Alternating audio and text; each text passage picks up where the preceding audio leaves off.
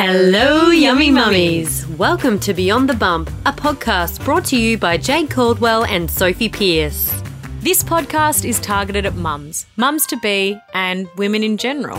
And gents, feel free to have a listen too. It's a place to have real discussions and ask real questions, no matter how hard, with honest and authentic people.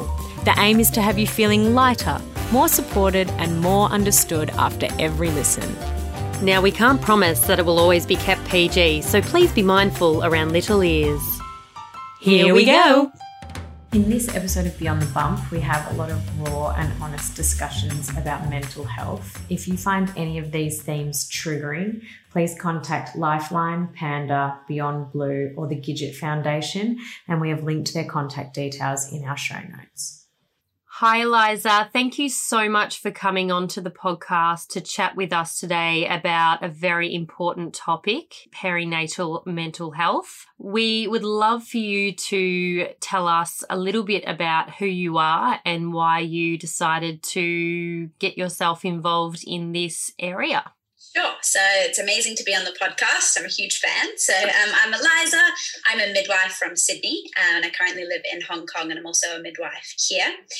And when I started midwifery, I think I thought it was, I guess, a lot more kind of. I, I really idolized the process a lot. Um, and when I got into midwifery as a new graduate midwife, my eyes were really open to just how many women actually, women and their partners suffered from mental health conditions, and a lot of us as health professionals didn't really have the knowledge, uh, the expertise, um, or even know what to say to get get women help um, that needed help. And often we are the first point of contact as midwives. So I went on to study uh, two years ago now a degree in perinatal mental health to learn more about how I could help my patients and how I could help the broader community. I also have a platform called Bump and Bub, which is an educational platform that I started a couple of years ago for parents to get evidence based information um, to come for support um, and general advice about pregnancy and the postpartum period because I'm a big believer, like most health professionals, that education is everything.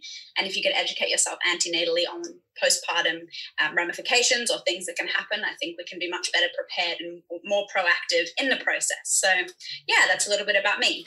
And what are common perinatal mental health issues? I guess, or even explain what does perinatal mean? A lot of people have heard of postnatal, but they don't necessarily know what perinatal means. Yeah, so perinatal um, essentially means encompassing the pregnancy and the postpartum period. So if someone is, uh, so a lot of people define the postpartum period as six weeks after you have a baby, uh, but mental health in, in a lot of countries classifies as the first 12 months. So if we're talking about a perinatal mental health condition, it's normally pregnancy and then including the first year after birth, because it is quite a specific time in a woman's life and there's very specific health, uh, mental health conditions that can come from that exact period. So things like postpartum psychosis doesn't appear anywhere else. It is only after having a baby. So specialists in that area really focus on the pregnancy and then that first 12 months after. And there is a fair few postnatal and perinatal mental health conditions. We hear, as you just mentioned, we know a lot about postnatal depression. It's something that I think is being talked about a lot more in the media, um, and a lot of mums know a lot more about it. But there are a lot of other other mental health conditions like anxiety in pregnancy, like depression in pregnancy, talking about after after birth things like PTSD from a traumatic birth experience or just having birth trauma, feeling triggered by things and what kind, what does that fit into? If it doesn't fit into that guidelines of postnatal depression, a lot of women will kind of put it aside, you know, they don't fit into that exact criteria. So if they haven't heard about all of these other things like PTSD or OCD issues or mm. psychosis mm. after a birth. Yeah, I think it's a very important topic to discuss because I think that as mothers and a lot of women that become mothers have this sense that, you know, oh, you don't know what to feel, but you should expect to feel a little bit hormonal and upset and angry and oh no, that that might not be the right thing, but I'm not going to tell anyone because that'll make me a bad mum. And you know, there is so many different avenues of mental health that we don't yet understand ourselves. So I I think that it's a really good thing even for myself. I've actually been through postnatal depression and I have continuous anxiety, but I think it's really important to understand, you know, the all the different symptoms of mental health. Yeah, yeah. So I guess the first one, do you have any tips for enjoying a pregnancy after previous miscarriage or miscarriages? So it is a really, really hard area. And um, obviously, women are often anxious coming into pregnancy, regardless if they've had a miscarriage before. And so when whenever I'm talking to a woman and we do what's called a booking in visit as a midwife, so the first time we meet a woman as she comes into hospital, we kind of do a checklist and we kind of go through everything and we really find out what it is that, you know, if, if there are any previous traumas or anything like that. Uh, I think it's really, really important because we do know that women who have had a history of either mental health conditions associated with something like loss loss of a, a miscarriage are at risk then for further postnatal or perinatal mental health conditions.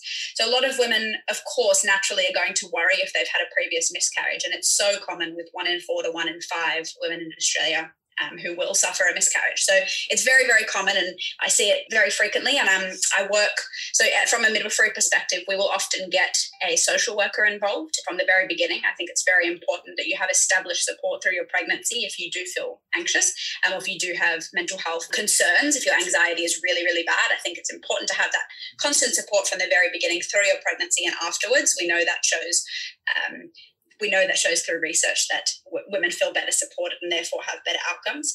I think if you are feeling really worried, I think talking to someone is always the first step. So seeing a psychologist who specializes in this area is really important.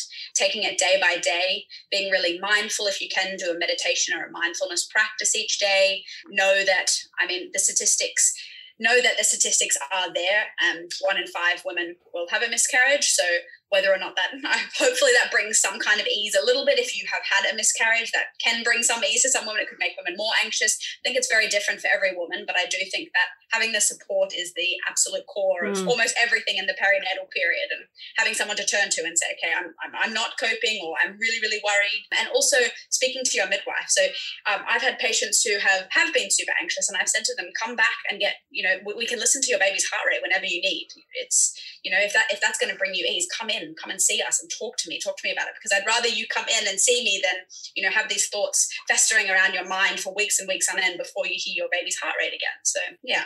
I think that I actually suffered antenatal depression when I was pregnant with Goldie.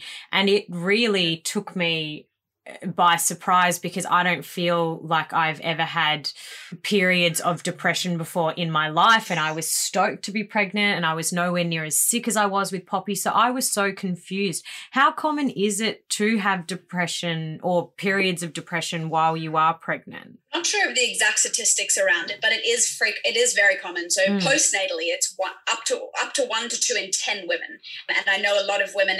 I think it's also very underreported in pregnancy. Totally. I think it's a, a a huge, hugely underreported number because when a woman does suffer postnatally, I'll often chat to them about did you feel, you know, sad and lonely and isolated during pregnancy? And the answer is often yes, but I think there is a lot of stigma around antenatal mm. mental health issues. The fact that you know you've got this healthy baby, you're healthy. What else could possibly matter? Which obviously isn't the case, and I yeah, don't believe definitely. that to be true. But I think that is a barrier to getting help a lot of the time.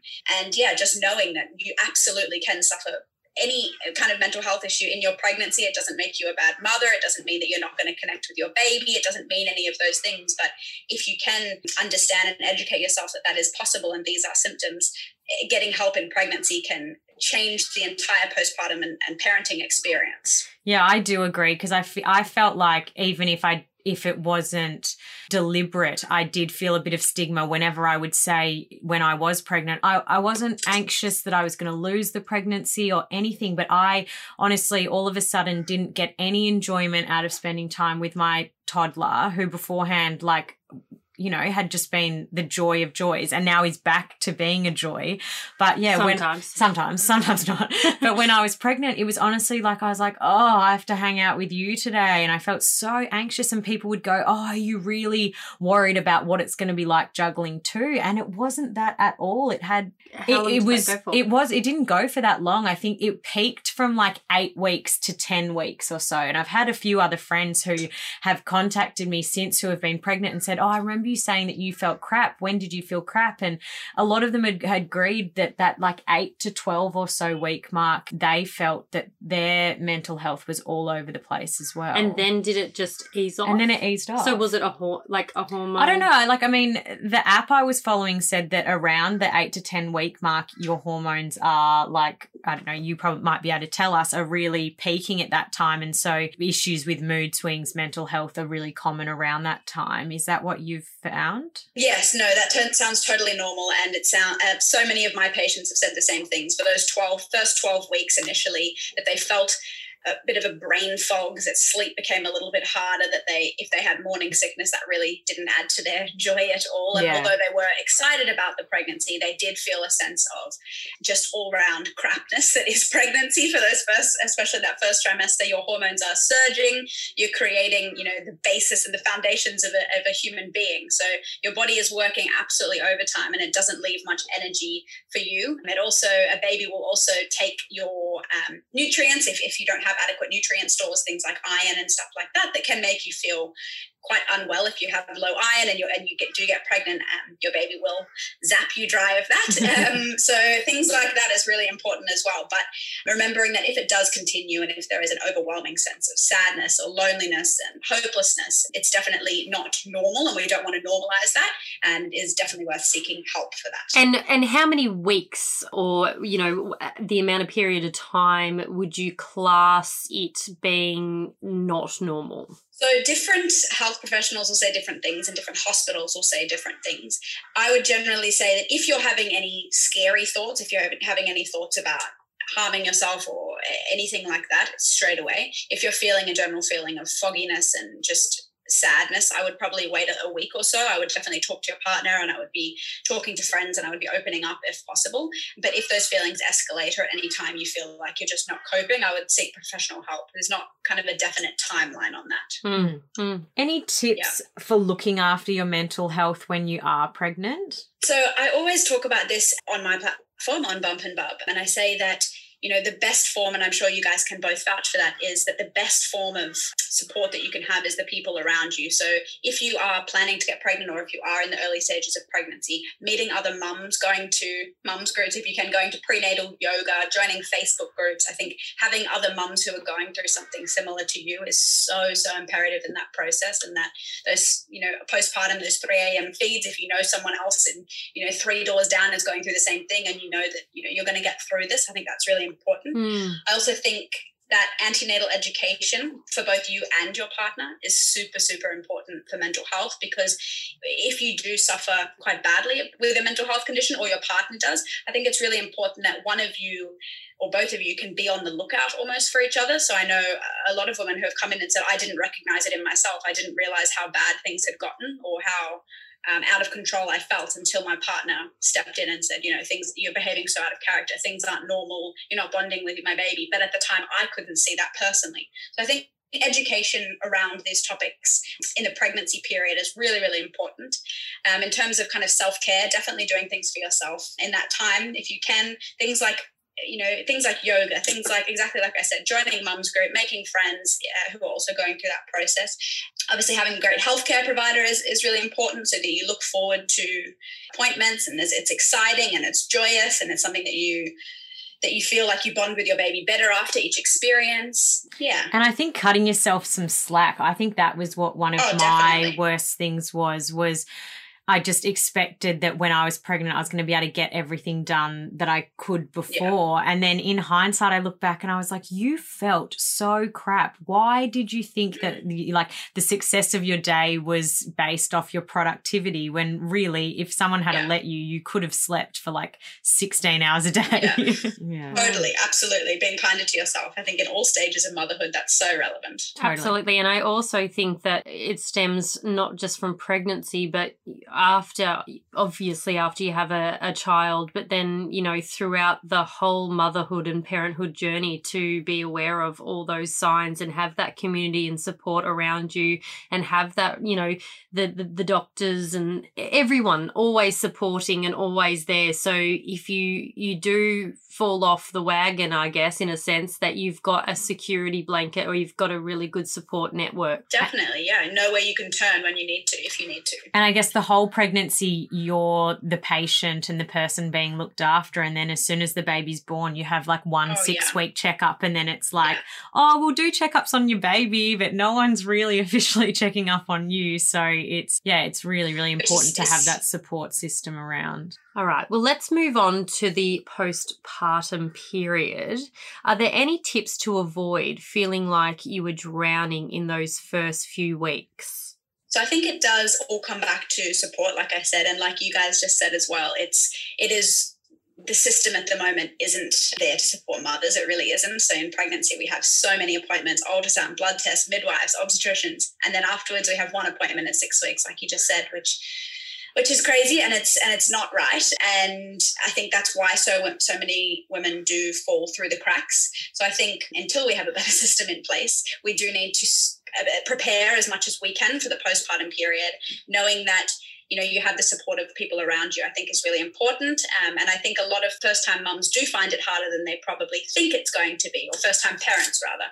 I think everyone talks about the sleep and the exhaustion and the breastfeeding and stuff but there's so much focus on the birth and there's so much focus on the labor and how on earth am i going to get through the birth and the labor which which in reality is is probably no more than a 24 hour period of your life totally. Um, and then you take home this this little baby after you know two two or three days in the hospital and you're by yourself with your partner so i, I personally would love to shift that that mentality of the birth, the birth, the birth, to of course having informed choices and knowing about your, about your birth is so so important. But moving that uh, so much of that focus to the postpartum period and having a plan for breastfeeding, having a plan for yeah. sleep. How am I going to settle my baby? You know, could my partner and I perhaps do it in shifts for those first few weeks? Could he, uh, he or she take the baby for three or four hours while I get some sleep? And, you know, having that kind of plan and not going in blind, I think is so important, especially for those first few weeks. I think in Amsterdam, they have a system, a midwife system where you, once you are released from hospital, a released, released because it's prison, no, um, you know, the midwife comes and stays at your house for a week or so and literally does whatever they can to help you get through that first week. And when I heard that, I I actually cried because when I came home to my other two children when I had my third daughter, I, it, it's exactly what we were just saying. You have just given birth and you have to then cook meals. You have to, people just, especially if you have a natural birth, people just expect that you can do everything. Like, I can do school drop off, I can do this. Oh, mum, can you, you know, make me this snack because I'm hungry? And I yeah. really was so out of my depth that I, I guess because I wasn't aware of the mental state and and how I could cope in this new situation I became I, I just became so confused and the fogginess started to come in and Mm. as much as my parents were there for a few days, they actually had to go home to Melbourne. So then I was left completely alone and I was absolutely terrified because I, I just, I couldn't, I couldn't get it together. And because I couldn't yeah. get it together, it then just kept on spiraling and I just felt like I just felt like I was digging myself a hole that I couldn't get out out of and I, I just didn't know what to do and I didn't understand that I was going down this postnatal depression or anxiety journey because I haven't spoken about it before and we we haven't really I mean this is one of the main reasons I wanted to start the podcast so we can have these conversations addressed because I just feel like there's not enough spaces of well, there's not enough space that people are talking about these mm. things. No, absolutely, totally. And I just wanted to say two things about what you just mentioned there. And in Hong Kong and in China and a lot of Asia, actually, it's very normal. It's called a confinement period. So after you give birth, you have 40 days at home where you don't do anything at all. Wow. Your mother and your mother in law come and they feed you all of their traditional food that helps your milk come in and helps you recover postnatally. And to them, it's ah. so normal here. It's just so normal. Whereas in Australia, it's so normalized that one week after birth, you know, you're walking along the promenade at the beach and you're posting on social media, and totally. it's just like, oh my god, let your stitches heal, or you know, it's just, it's just, I yeah, don't know. It's, it's crazy. I agree that it should be an option, but personally for me, like I was really lucky to have two great vaginal births and I and, and I had mm. good support at home. But to me, yeah. staying inside with someone waiting on me for 40 days would that would actually be really bad for my mental health. so I made sure yeah. that like after having Goldie, like I had a really fast labor, didn't need any stitches. So I, I made sure that like when I then did post on social media that I said if you if you have had a traumatic birth or even if you haven't even if you had had an easy birth like don't compare yourself to me that i can go out for a walk yeah. however many days after but this is what i need for yeah. my mental health so i think it is just finding yeah whatever works for you. And like, yeah, some people it, having 40 days where someone else does all that stuff, fabulous. And for other people, mm, like I yeah. just needed to get out and about. But that's almost like a reward yeah. after giving birth, having people there for a month or four weeks or what have you, and knowing mm. that you can have a nap and regain. Because I feel like after you've just uh, did the biggest marathon of your life, giving birth, you never give, you never, you're never getting that sleep back. So so to have your mother-in-law or you know the support there in your home where you can say I've fed my baby now. Would you be able to give her or him cuddles and I'm going to have a nap and, you know, get some sleep? Wake me up when it needs to be fed. Yeah. Again. And then I'm going to actually yeah. have a shower and I know that someone's there that's going to be able to tend to the other children and tend to the baby. So I'm not going to stress that I have to run out of the shower to make sure that everyone's yeah. okay.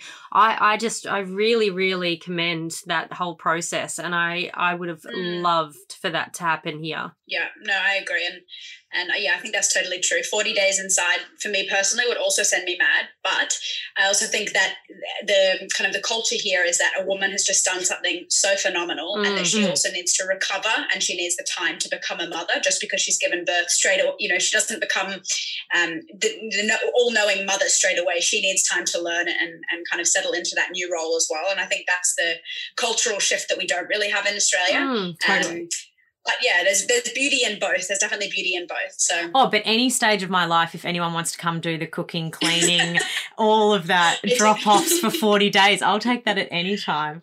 But what you said yeah. then um, feeds in well to our next question. Someone asked, "How do you deal with not having an instant connection to your newborn?" Mm. I think a lot of women who have traumatic births tend to kind of um, separate themselves from their birthing experience, which ultimately separates them from their baby. That's what I've personally found in my experience as a midwife. Um, it also ties back into women who have had perinatal anxiety or depression in the pregnancy and they haven't felt like they've been able to bond with their baby during pregnancy. Obviously, a, a lot of women will feel quite connected to their baby while it's growing, while they when they feel movements, things like that. Again, that's something that I always ask about at appointments during pregnancy. You know, do you feel like you are bonding with your baby? Are you feeling excited about you know the prospect of your baby coming? What, what have you done to nest and prepare? I think those kind of questions give mm. you generally, if you're being asked those questions, generally help the woman to reflect on how she is feeling and also give the midwife a chance to potentially foresee what may happen postnatally if the mum isn't bonding with her baby or isn't feeling much excitement. If it does come kind of out of the blue, uh, you can I would like to say I, I, would be able to see it in the, in the first few days after birth. I think that uh, a lot, it may be missed, of course, but it, as a midwife, I, I, do see women who aren't bonding with their babies, and it is quite obvious in those first few days. But again, in those first few days, if you've had a traumatic birth and you know you've lost two liters of blood and you're you're not able to breastfeed, and there's all of these things happening, I think it's a very normal human response, and it's not even just down to a mother; it's survival. I think when it becomes a a problem is when you know after those you know first few days or first first couple of weeks if you aren't feeling a bond bond and you're almost feeling resentment towards your baby i think it is something that you do need help for. And a lot of the time it will be the startings of postnatal depression or anxiety or things like that. And there is i think the most important things for mums to know is that it doesn't make you a bad mother. There's a lot of mums that feel like that and there is help out there and things 100% can and will get better. The bond that you feel to you know in your for your baby in those first couple of weeks isn't going to define your entire relationship it's really you know, interesting. It's really interesting that you say that because I actually don't even think that it was related, but now that you've mentioned it, perhaps it was. when I gave birth to Yumi, I had to have a blood transfusion because I kept on fainting after birth and I couldn't lift my head off Mm. the pillow. And when she when I I couldn't hold her obviously in that time Mm. um, the midwives had to take her away and i immediately had this sense of guilt because with my last two children i never had to have help. Like i never needed anyone to help me in the hospital. And for me that's just how i am. That is so like help is now i'm working out is absolutely everything. So if you know people are offering Yeah. to help you take that. But for me at that time i had in my mind you are already failing as a mother. And then after that, and I came home, it took three months for me to work out that every time I looked at Yumi, I thought, oh, I've actually got to work out how to, like, I've got to make more time with you. I've got to play with you. I'm not spending enough time. And all this guilt started rolling in with, you know, me not doing enough for her. So it's it's interesting. I wonder if that that actually stemmed from Bit the trauma. mode. The yeah, the trauma Yeah. from that birth. Yeah, and I mean, even if we think of it just at like a scientific point of view, when you know when you give birth, if you give birth and everything, you're feeling calm, you're feeling safe, Mm. you're feeling like everything's okay. Your body is flooded with oxytocin, so Mm. you can't help but to fall in love with your baby. If you're bleeding, your body goes into shock. Your your body's full of cortisol, full of adrenaline. Your body's just working to survive. That, that oxytocin gets pushed out because that's not survival Mm. mode, you know.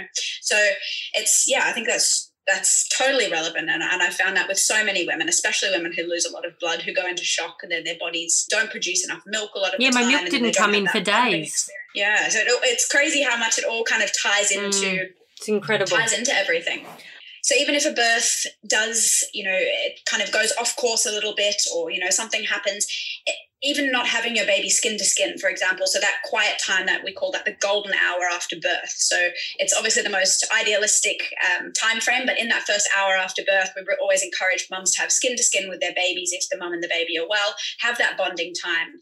Your your baby being placed on your chest does insane things for your body. It falls makes you fall in love with them. It releases all the right hormones. It helps your uterus clamp down which you know helps blood uh, helps helps you stop bleeding. There's just a whole circuit of things that happen in that 60 minutes or that two hours. And if you don't have that period of time it can definitely you know it could definitely impact um, a whole host of things. So i think mums definitely need to be more more kind on themselves because it's not as straightforward as we think. It's not as straightforward as oh you've got a healthy baby so what's the problem?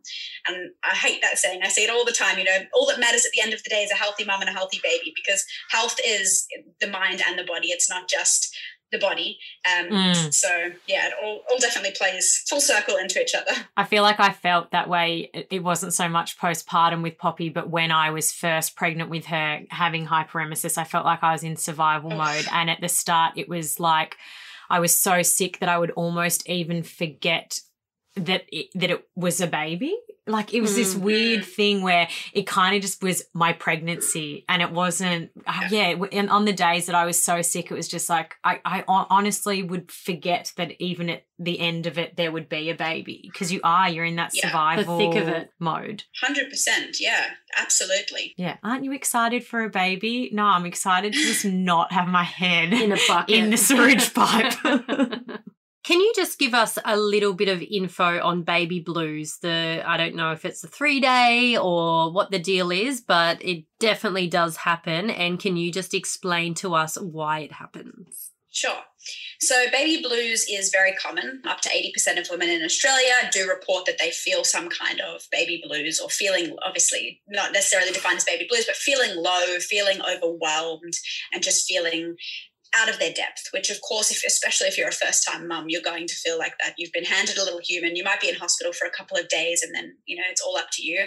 Your hormones are raging and you have just birthed a baby so your your a lot of your hormone levels are dropping um, as well as you're making your if you are breastfeeding you're making milk as you're experiencing hormone surges that you've never ever felt in your life. You're probably the most tired you've also ever been. Your body is probably compensating as well for some blood loss and things like that.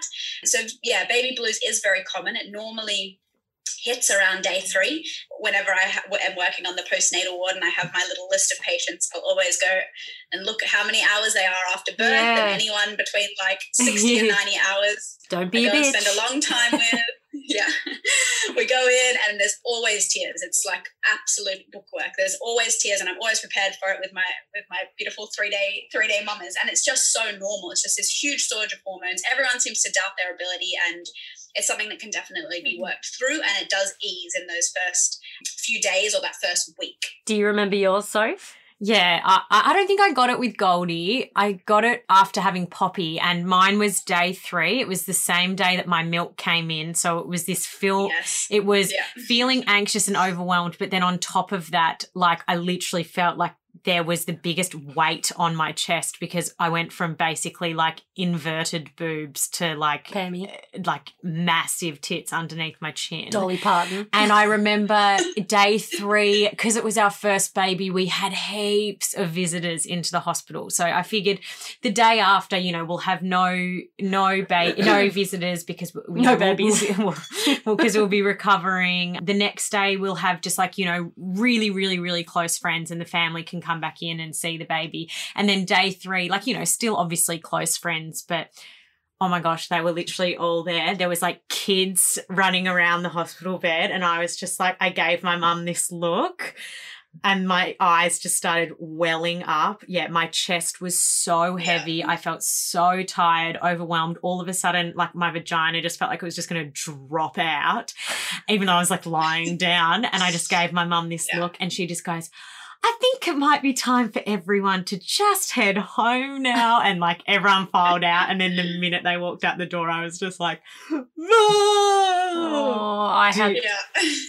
when I gave birth to Mia, uh, I was in the hospital for a few days and I remember just bursting into tears. And the midwife was like, Oh, darling, are you okay? And I'm like, my dogs, I'm just they I'm they're gonna be so upset with me. Like I don't know what I've done. And she started laughing and she said, I look, I understand, but your dogs love you. And I'm telling you now that this is a this is the blues. It is normal for you to feel Yeah. like this. And when she said it, I just was like,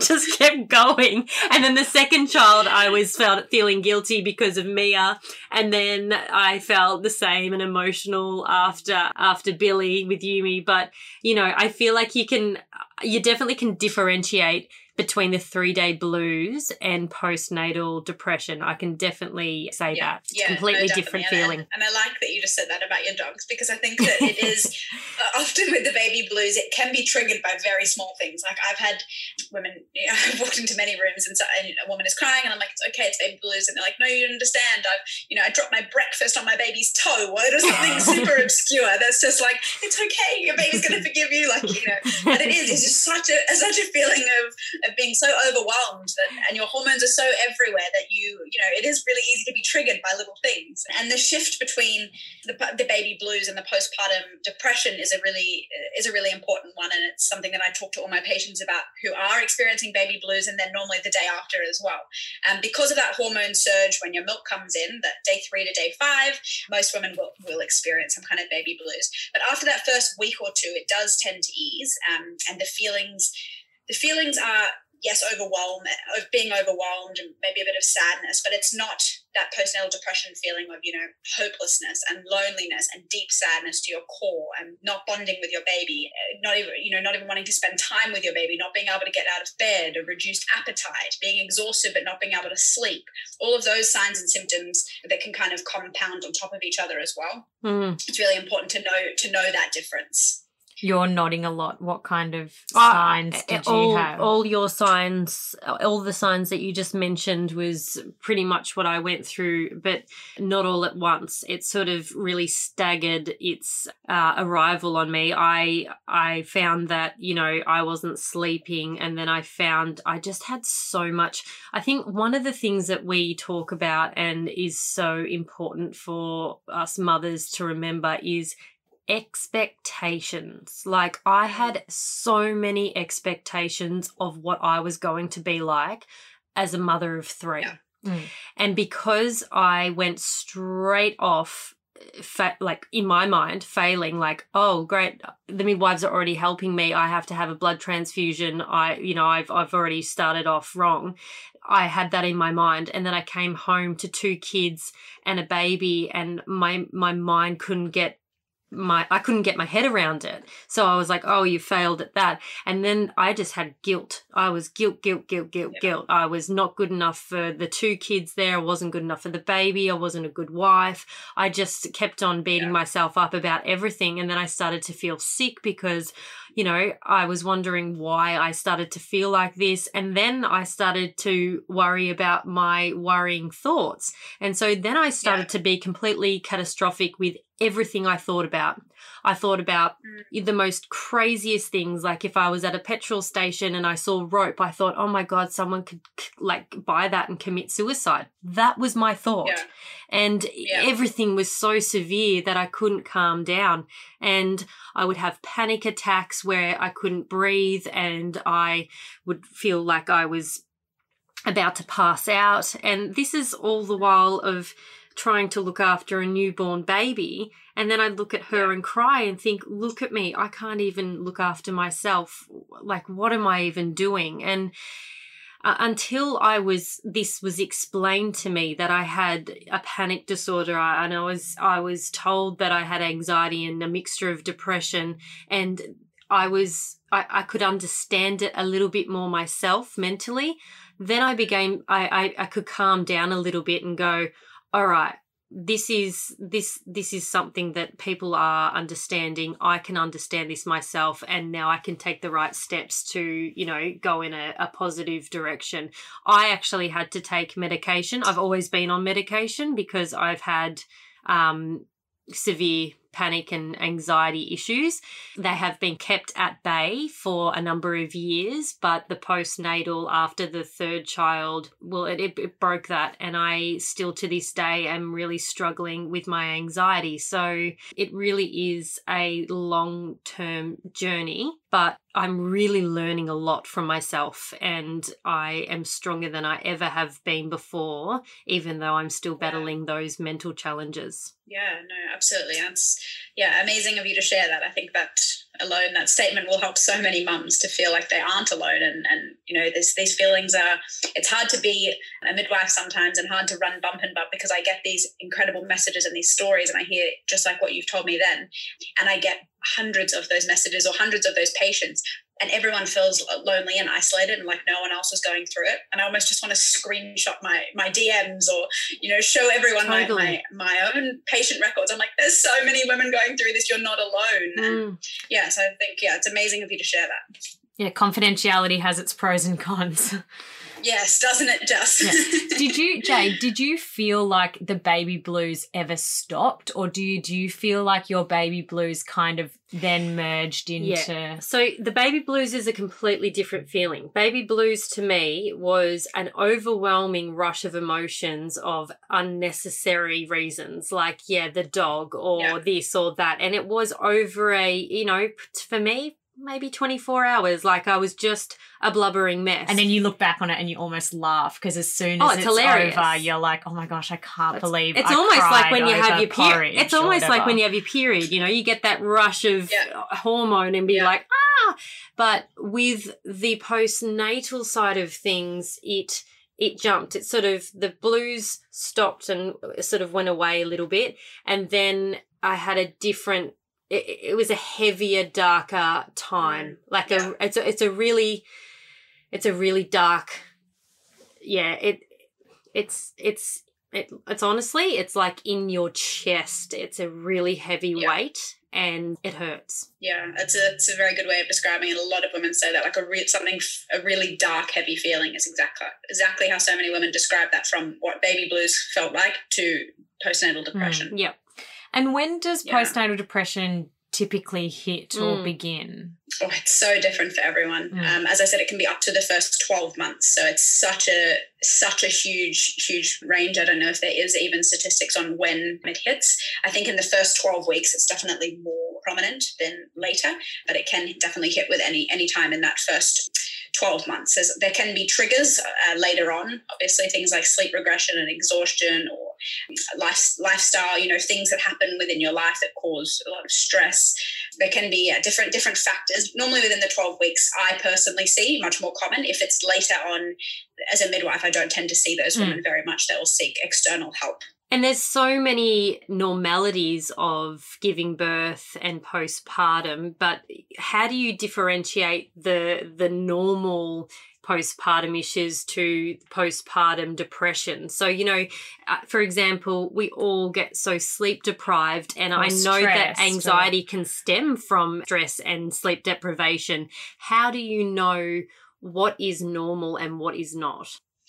I think it comes back to again the education. If you go in uh, to classes and you and you've got a really good midwife, you've got a great OB, um, and you can chat to if you've got a great support network, and you hear about you know like I just mentioned, so postnatal depression, so the big difference between the postpartum period being you know quite overwhelming. Does that and and sleep sleep deprivation and things like that does that feel like an overwhelming heavy weight on your chest all day every day? Are you struggling to eat? Are you struggling to think positively?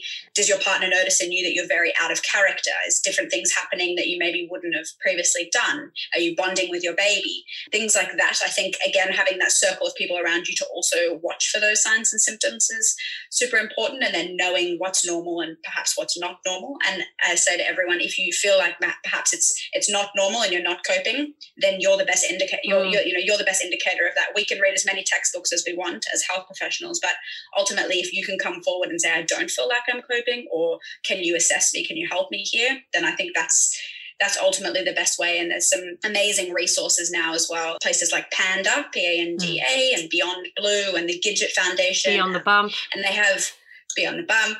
Um, and they have, I was going to say, they have 24 hour hotlines, um, which you can not call not if you. Sorry. I didn't know. I don't know if you want to pop your mobile number in there or. no. I've got enough of my plate. That have you know 24 hour hotlines that you can call and you can call anonymously and say you know i'm having these you know panicky thoughts exactly like you just said jade you know i'm having these thoughts. I drove up to the petrol station and all i could think was what is this rope you know could this rope hurt someone or something like that? And you know to chat about someone and for them to say look you know, you know, you're a great mum, but what I'm what I'm hearing is perhaps this is associated with maybe a panic disorder, and these are the things that we could do to help you. I think that's really important. Just speaking honestly and openly as much as you can, and not fearing judgment, because mm. especially as midwives or as health professionals, we have heard it all, and I would so much rather hear from someone that says, you know, I've had a few women who have had postnatal psychosis, which I can touch on a little bit, but the hallucinations and the thoughts that come with that are very, very scary and things that you don't want to ever have to think or even hear someone utter the words, you know, terrible things about harming yourself or harming your baby. But as a midwife, it's, and I can, I can very much differentiate, you know, a mum from her issue. And it's, you know, she is not, she is not wanting to hurt her baby. She is not wanting to hurt herself, but these thoughts and this, this mental health condition are, um, are overwhelming to her. And, and the guilt that is associated associated with having those thoughts is such a barrier to seeking help. So just knowing yeah. that, you know, we will never judge you and, you know, the best thing that you can do is voice those thoughts, whether or not to your partner, a close friend, or a health professional. I guess the first step and the biggest step is acceptance, accepting yeah. um, and addressing that you have something going on that doesn't seem normal to you? And i think as soon as you can you know see a doctor or like every time i, I walk into my doctor and i say i think i've got a hormonal hormonal imbalance they say no jade you you've got more anxiety. That's what we say every time you come yeah. in here with these issues. But then they they commend me and say you, you know you've already done the best thing because you've already noticed yeah. that it's happening and that's the biggest thing that you can do 100% and i mean there's you know you can look at something like diabetes for example like you know women who have have gestational diabetes where it's out of control need to take insulin. And you need to take insulin to keep your body functioning right and keep your baby growing. And it's the same with mental health conditions. If your brain isn't producing enough serotonin or enough of the right chemicals that are balancing out your brain you know it's the same as any other form of medication and it's there and it's there to help you. And you know there's such a range of ways that women can get help these days through medication through seeing a psychologist and talking through mindfulness. And there's just so many different things mm. and i think we just separate the, the, the physical and the mental body, mental health so much these days. But actually you know they're all intertwined and our brain is such a complex complex um, organ that we still don't know that much about and we're still figuring out. And so i'm the first one to say you know medication like it might not be your first choice but if it's going to if it's going to help you and dramatically improve your life it is 100% the route to go so. well i must admit that yes i'm on medication and i have been for some time but saying that i still obviously have these hurdles of you know peak in anxiety and the yeah. best thing I've been practicing lately is mindfulness and relaxation, and that should not be underestimated. It is a powerful, powerful thing. Something so simple as having half an hour with yourself to breathe can completely yeah. change the way yeah. you view and the way you feel in that time. It's just incredible. No, I'm going to be a yogi. Bye. I love it. no, it's so, it's so true. It's so true. And this, I guess, a lot of people think of meditation and mindfulness as a bit like woo woo, a bit out there, but there is actually so much. Yeah, there is so much research, like yep. great literature that we can read that says how much uh, mindfulness and, and, meditation help with mental health conditions and in pregnancy yeah. and bonding with your baby and better outcomes for your pregnancy. It's, I think, yeah, the, the mind is definitely underestimated. We, there's so many things that we can do. And also, I think that often management with medication or management through those means they're like, they're separated, but gosh, they can work hand in hand so well. And yeah, it's not one or the other. Like it, it, it might be one all the time and the other one comes and goes or you know like yeah I, I don't think that it should be seen as a failure if you do have to go on medication. Like as, ja- as jade was I'm saying great. you're just a real success yeah, story. I'm a real success story. But you are. You absolutely are. So it's amazing. What's the best way that we can educate our partners and relatives about this I think traditionally parenthood has been the emphasis has been placed hugely on mothers. Mothers are the ones doing, you know, the mothers are the pregnant, so therefore mothers should be going to the classes and learning how to be parents. And you know, when the dad looks after the baby, it's babysitting. I think thank God we're in mm. 2020. It's not not so similar now, but there is still a lot of the mentality. I will teach classes, and there'll be one dad and you know ten women I'll be like, Where, where's everyone's partners? You know, do we have, you know, I think it's so important for uh, either your partner or if you're a single mother to have, you know, a partner there we know from a huge amount of research that having someone supportive through pregnancy and through birth and labor and the postpartum period significantly increases the, I guess, the positivity around your birth and the outcomes around your birth. So I think, yeah, just taking your partner is, is such an integral pro- part of the process and they have to be involved as much as they can. Even if they're not really interested, I think, you know, you're doing this together um, and it's something that, yeah, you should definitely both be involved in in terms of relatives, I'm sure a lot of us live kind of different lifestyles to maybe that of our relatives. Mm-hmm. For example, mm-hmm. I'm plant based and my family thinks I'm mad for it. So I think talking about the expectations that you have of your family, I think that that's really, really fair enough to start in pregnancy and to kind of continue in the postpartum period about what you expect from them or yeah, just kind of laying out how you want to parent and gen- perhaps gently reminding your parents or your in laws that you are, this is your chance to parent and they had their time. I know that that can be a bit of a tricky one for new parents, but yeah, I think just opening up conversation, having supportive conversation, and if you can, taking your partner or even your family members to antenatal classes, to midwifery appointments, getting them involved if that's what you want. Mm, getting back to the the partner, I have been thinking about this a lot lately, and I, uh, you know, as much as we are mothers and we're with our children and we are pregnant and we, you know, it's us, us, us.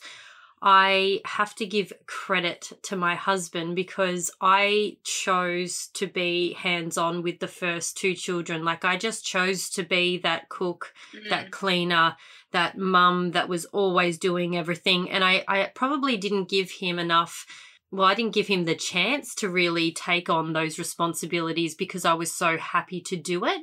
And I'm sure he was so yeah. happy to go to work and go surfing. But when we did have number three come into our lives, it was actually almost like our third was his first in a way of responsibility, if that makes sense. Like he's hmm. always been there yeah. and he's always been a hands on dad. But this was a really big thing for him because I was going through what I was going through. He was also then having to pick up all these pieces that I just couldn't juggle anymore, and he had mm. to do that. So, in a way, he was trying this new lifestyle and trying this new approach and dad life that was tenfold of what he was used to. So I think we have to pay respect and we have to give credit and make sure that they are you know that we say we like sophie always says we when she talks about you know parenting and when we are pregnant and at the start i was like but bitch, you're pregnant, not yeah. him. But I love that because you are. If he is engaged and he is understanding, then you are absolutely a team. And I think yeah. accepting help just it, it can be an amazing flow on effect. I think that, you know, in 2020, it is the, the roles are getting more even if you let them. But I was very keen from the start to parent very equally with my husband. So it meant that, like,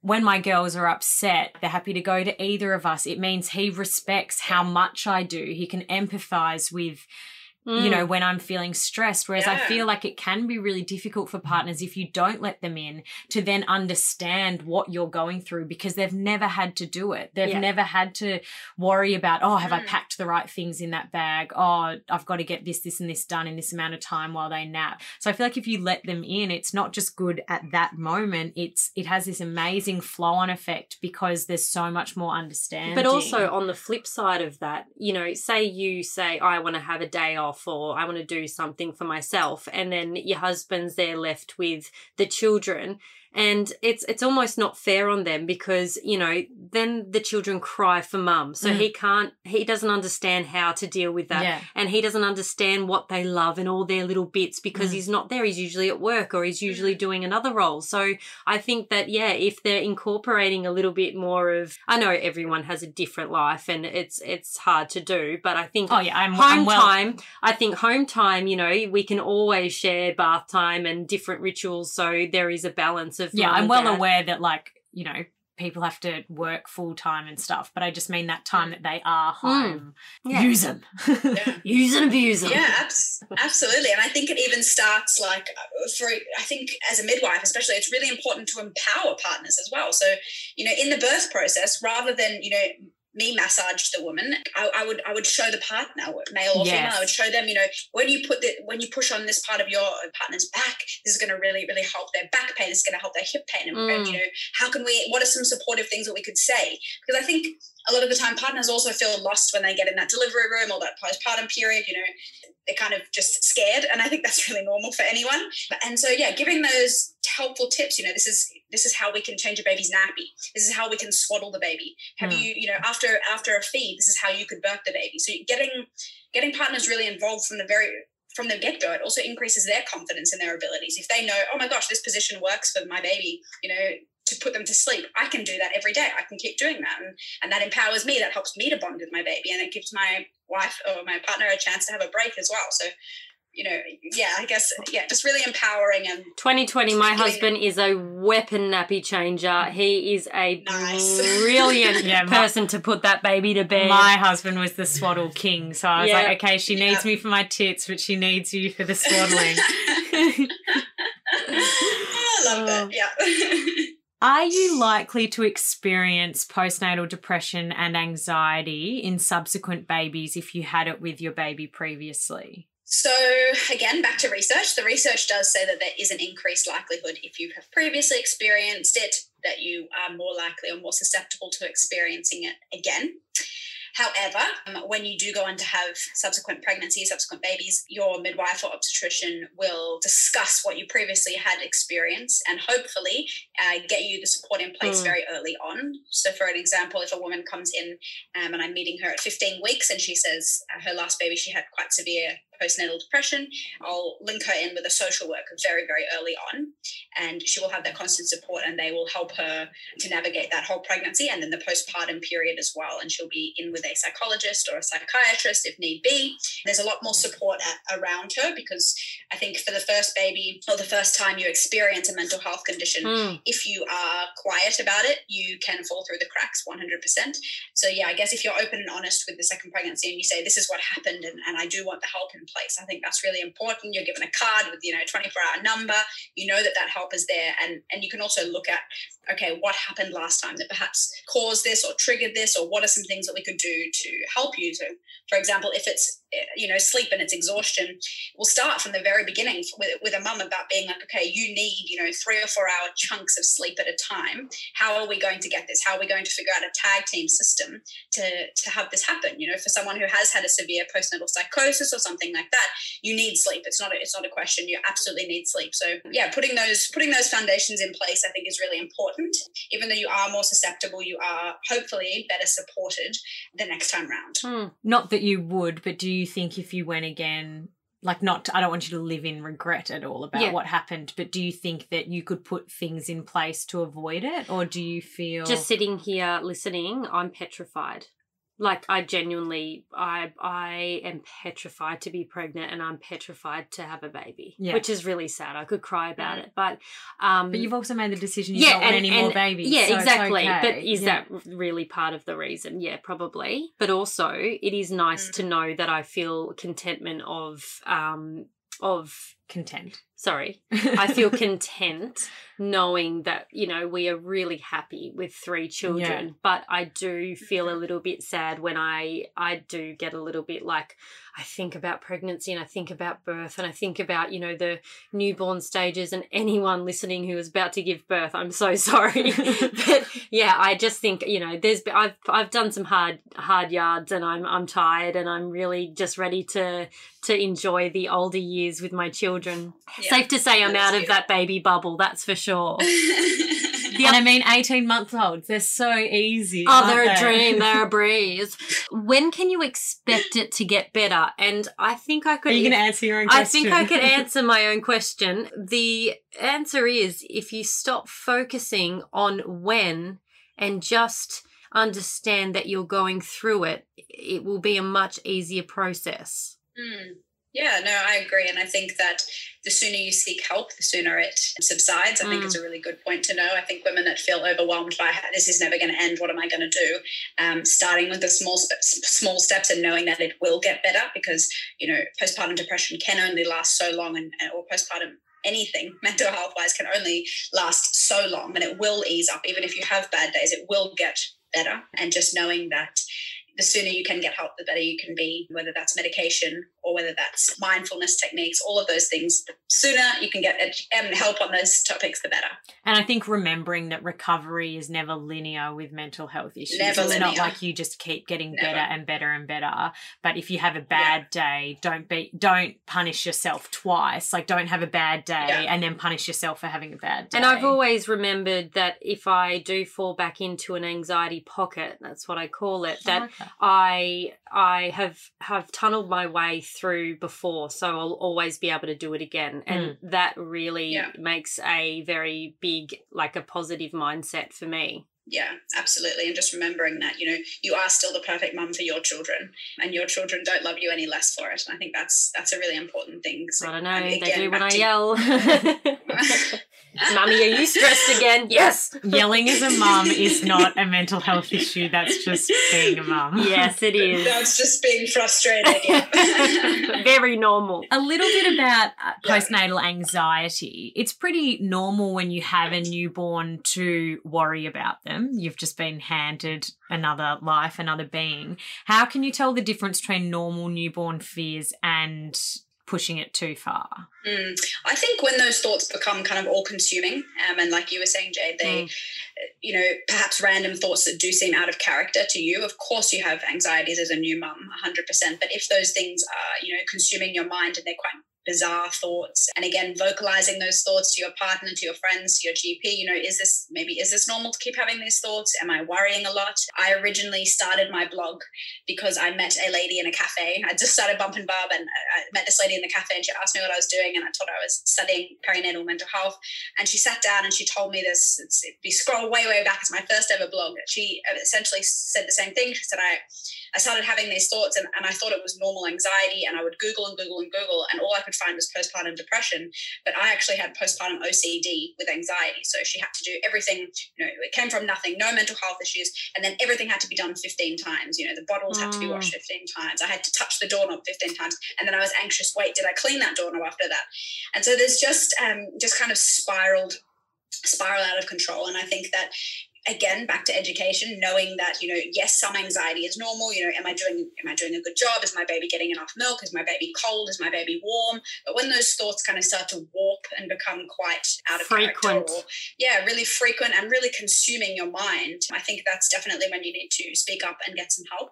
And knowing what is what is normal is very much key to that process. And would you say anxiety the feeling of uh, not being in your own body you know where you feel like you're outside your body looking looking over it it's a very strange feeling but it yeah. is a part yeah. of anxiety. Yeah, definitely. I've also had anxiety for many, many years. And I think, yeah, I think the same thing. I think it's like such an intense brain fog a lot of the time that you're like, am I even, what is Real, happening in yeah. my ear? Is this my body?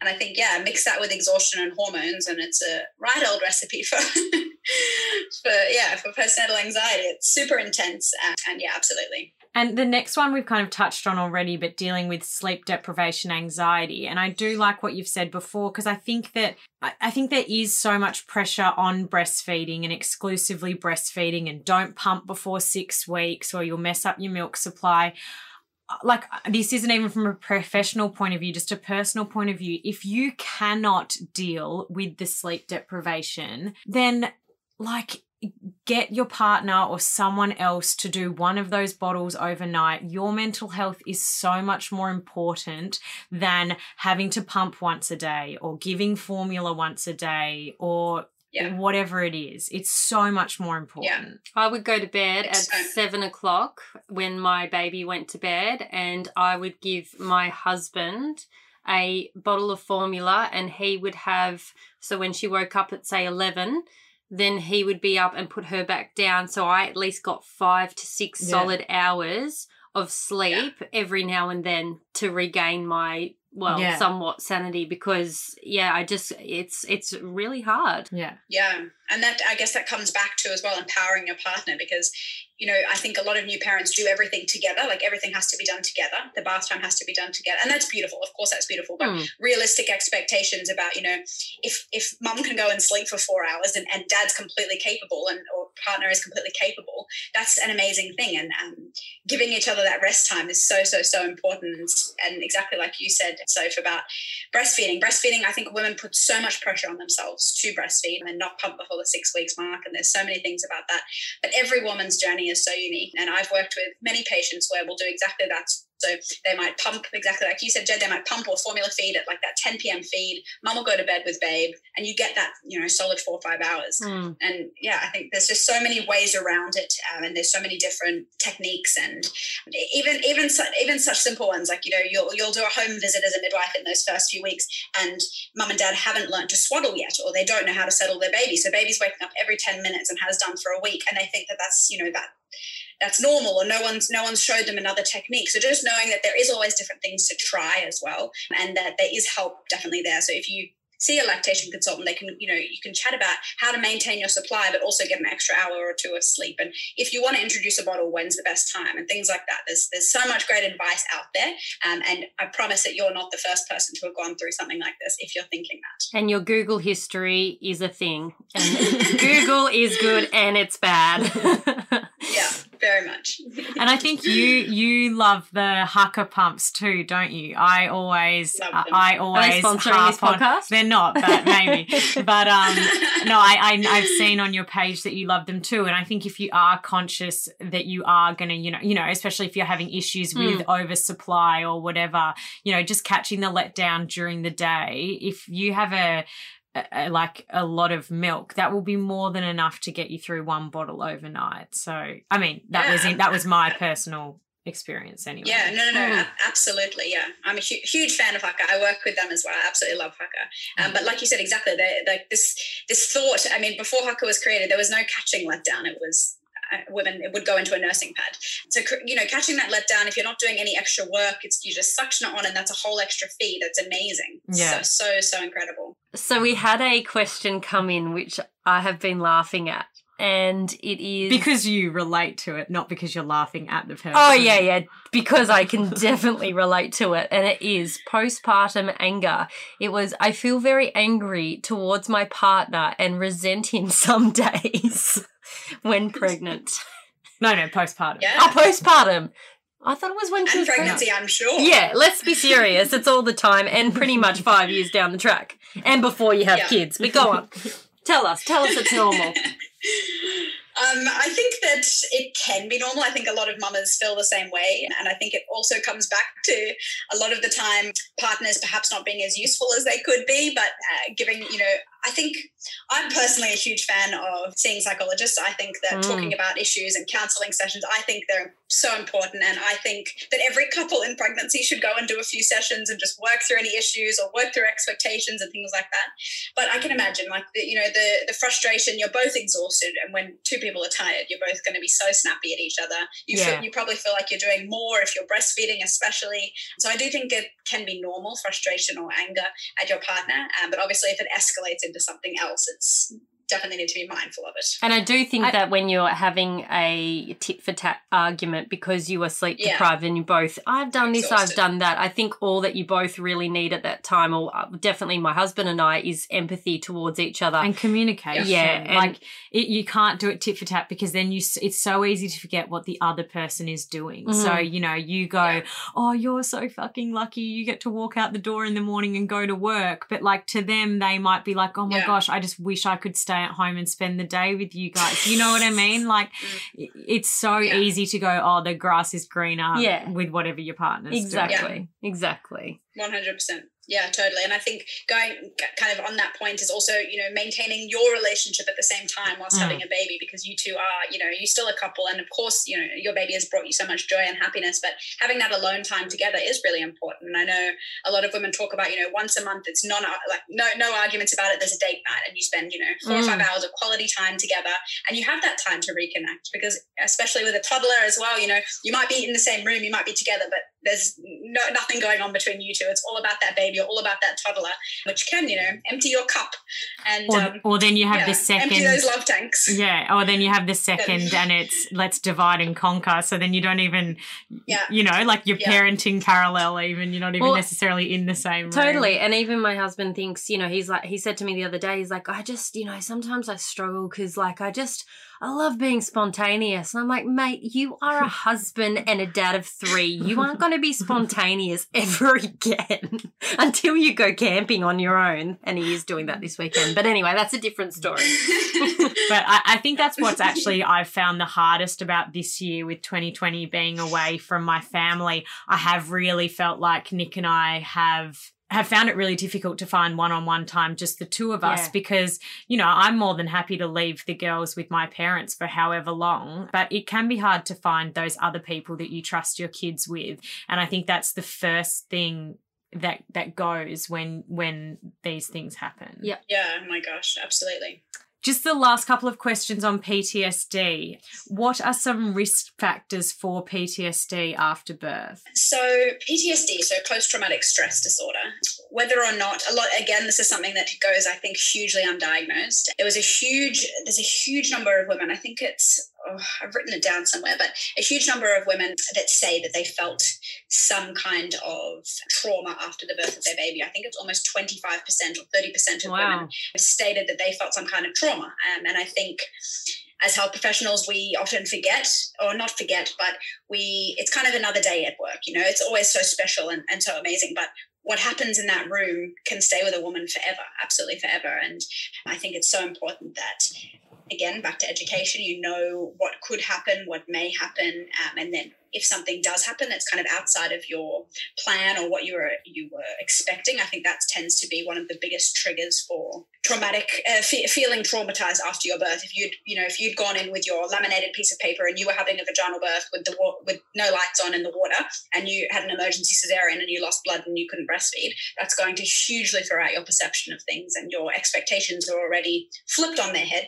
And I think that's a huge trigger for feeling traumatized after a birth. Women who have had a history of sexual abuse often find birth can be quite triggering. Mhm. Um, and again, it's something that I think probably goes underreported. I always spend time with women and, and really talk to them about if there is something in their past that may make them feel triggered, because I'm sure, as you both know, women who have had babies, is generally it's quite invasive, or it can be quite invasive, um, especially from health professionals who perhaps aren't very or as empathetic as they could and should be, or if an emergency happens and there's no time for you know the niceties of things.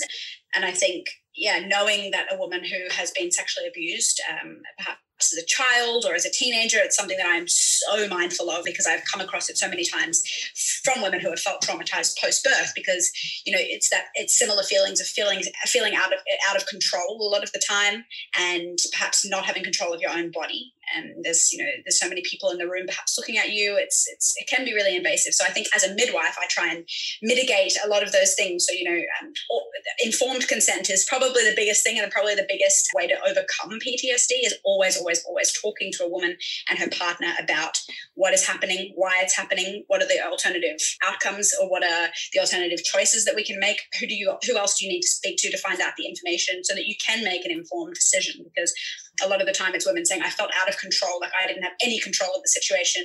And it, it just happened to me. I wasn't a part of the process. And i think that's mm. so traumatizing. Yeah there's such a number a huge number of things that could cause birth trauma. But yeah just knowing that there is it is quite common um, which is very very sad.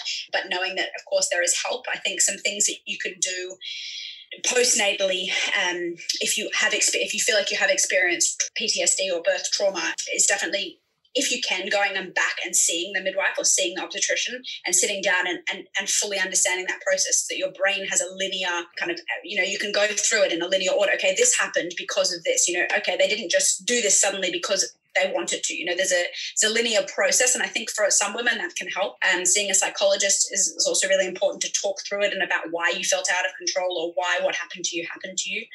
And I think, yeah, I think that's there's just so many different reasons. So I don't think mm. I can mm. go, definitely can't go into them all, but I hope that covers some. Yeah, and I think Definitely. as you said, as society, we need to stop going, oh, but the most important thing at the end of the day is Ugh. that there's a healthy baby because, yeah, that doesn't that doesn't help at all. And I did have no. someone the other day. I was doing a Q and A thing on my Instagram, and someone said, "Oh, first time tips for pregnant woman about to have her first baby and I had said, "Oh, you know, if people come up to you wanting to vent their shocking birth, just ask them to like not tell you now. It doesn't like mm. um, serve you well mm. right now." And I actually did have someone message me who had been through a traumatic birth herself and she said, "While I respect that and I understand where you're coming from, she said I actually think that if some of some people had told me before ways that I could have responded when things had gone wrong because she was she did have that feeling that birth kind of happened to her. Mm. She said I feel like maybe if I'd heard some of those stories, maybe not the gory details, but I would have had more confidence in myself to just ask people to slow down, explain things to me, be a bit more yeah. conformed and give consent to things. So yeah. so yeah, I found that a different perspective from someone who had been through quite a traumatic birth. Yeah, no, absolutely, and and I guess that also comes back to education, which is, I mean, legally, we, informed consent is everything. You cannot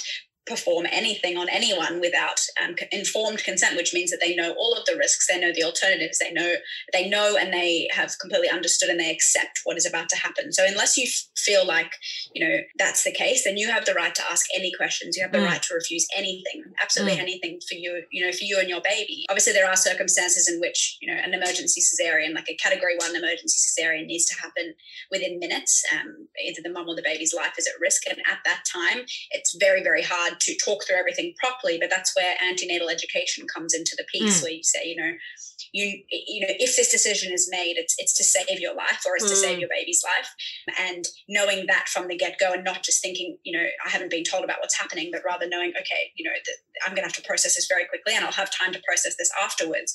But yeah, just just knowing that. Rather, I've had so many women who have had category one emergency cesareans and you know, have just felt exactly that. Like they, you know, they were laboring one minute, the second minute, you know, their baby's heart rate was very, very low and it was very, very, it was an emergency. And they just feel exactly that. They were taken from a room, but last thing they remember was laboring on the bed and now they're in surgery and they've got a baby on their chest. And that non-linear process, I think, really blurs things in the mm, mind mm. and can definitely, definitely trigger PTSD after birth. Mm. Wow, thank you so much for all this information. The work that you do is so important. Yeah, it's obviously an area that we're both super passionate about. But thank you so, so much. You've been an absolute bundle of knowledge. You really have. and we appreciate everything you do. And you can come back from Hong Kong anytime you like. But you might have to go into quarantine. but you might have to go into quarantine. Definitely. Definitely have to go into quarantine. Um, no, thank you so much, guys. I absolutely love what you do as well. And I've been following you for such a long time. And I think this is, you know, the more women that can listen to these podcasts, the better. The better informed we are, you know, the, the, the better we cope, I think, postnatally. So, Absolutely. yeah, thank you so much. Thank, thank you. you. Bye. Thanks for listening to this episode of Beyond the Bump. If you enjoyed it, please subscribe and give us a review. If you didn't, good on ya. You can also follow us on Instagram at beyondthebump.podcast to stay up to date on behind the scenes and future episodes. We'll see you next week. Bye bye.